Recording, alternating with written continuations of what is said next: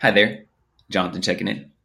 I look for furniture deals on Facebook and Craigslist. I'm a fan of thrift store shopping as long as I can tolerate the smell. And I've thought about whether or not the stuff I have sparks joy in me. I am millennial. Today marks my eighth month in my current apartment. It's a roomy one bedroom flat with a balcony with a view of the bay, an all white kitchen with a dishwasher, my lifesaver, and an open living room that served as my canvas. In the past, I've always had roommates, but this new space has awakened my inner amateur interior designer. I'm in love with the space. I try to put in things that represent me.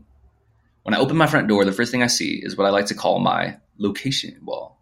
I've got a pattern cloth serving as a backdrop to two frame maps. One map is a map of my hometown, where I was born and raised. Another map is a hand drawn map of the Bay Area, the area I reside in that has taken my heart.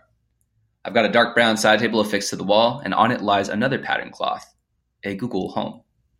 In an antique heirloom, a jet black globe of the Earth.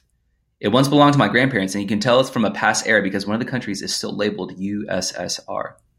The whole wall is anchored by a tall brass lamp that casts a gentle glow onto the carpeted floor below. I could go on and on, but I love putting thought into my space. Do you like decorating? What's your space like? Let's spark some joy together. Hope to hear from you soon.